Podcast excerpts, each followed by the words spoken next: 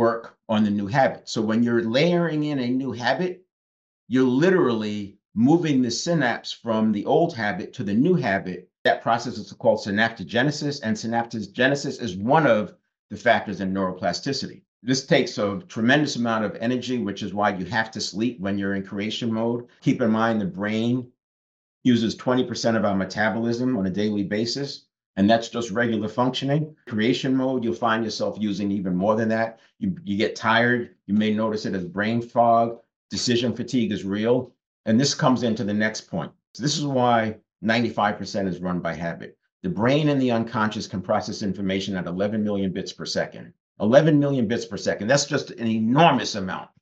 The conscious mind, on the other hand, can process information at about fifty bits per second. That doesn't even compete. But get this, it's even worse. The conscious mind, on a good day of a good week, in other words, no distractions, you're moving along, has reaction time at best of about two tenths of a second. If you're distracted or involved in something, conscious mind's reaction time could be as much as seven tenths of a second or more.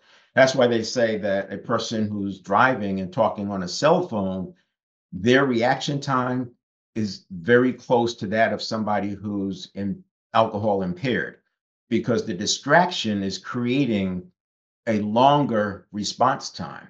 Let's say it's a good day of a good week and the conscious mind is processing it, has a reaction time of two tenths of a second. The unconscious can process at eleven million bits per second.